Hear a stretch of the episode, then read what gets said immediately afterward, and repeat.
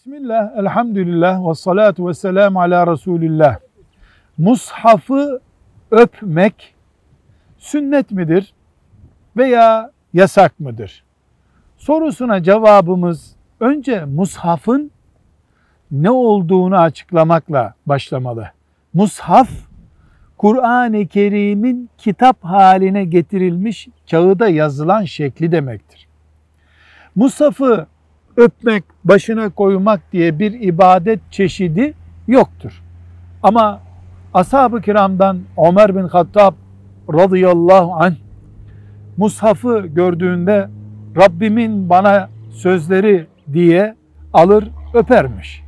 Dolayısıyla alimler mushaf öpülür bir sıkıntı yok ama böyle bir ibadet günde şu kadar kere yapılsa sevaptır denecek bir ibadet yoktur demişlerdir. Velhamdülillahi Rabbil Alemin.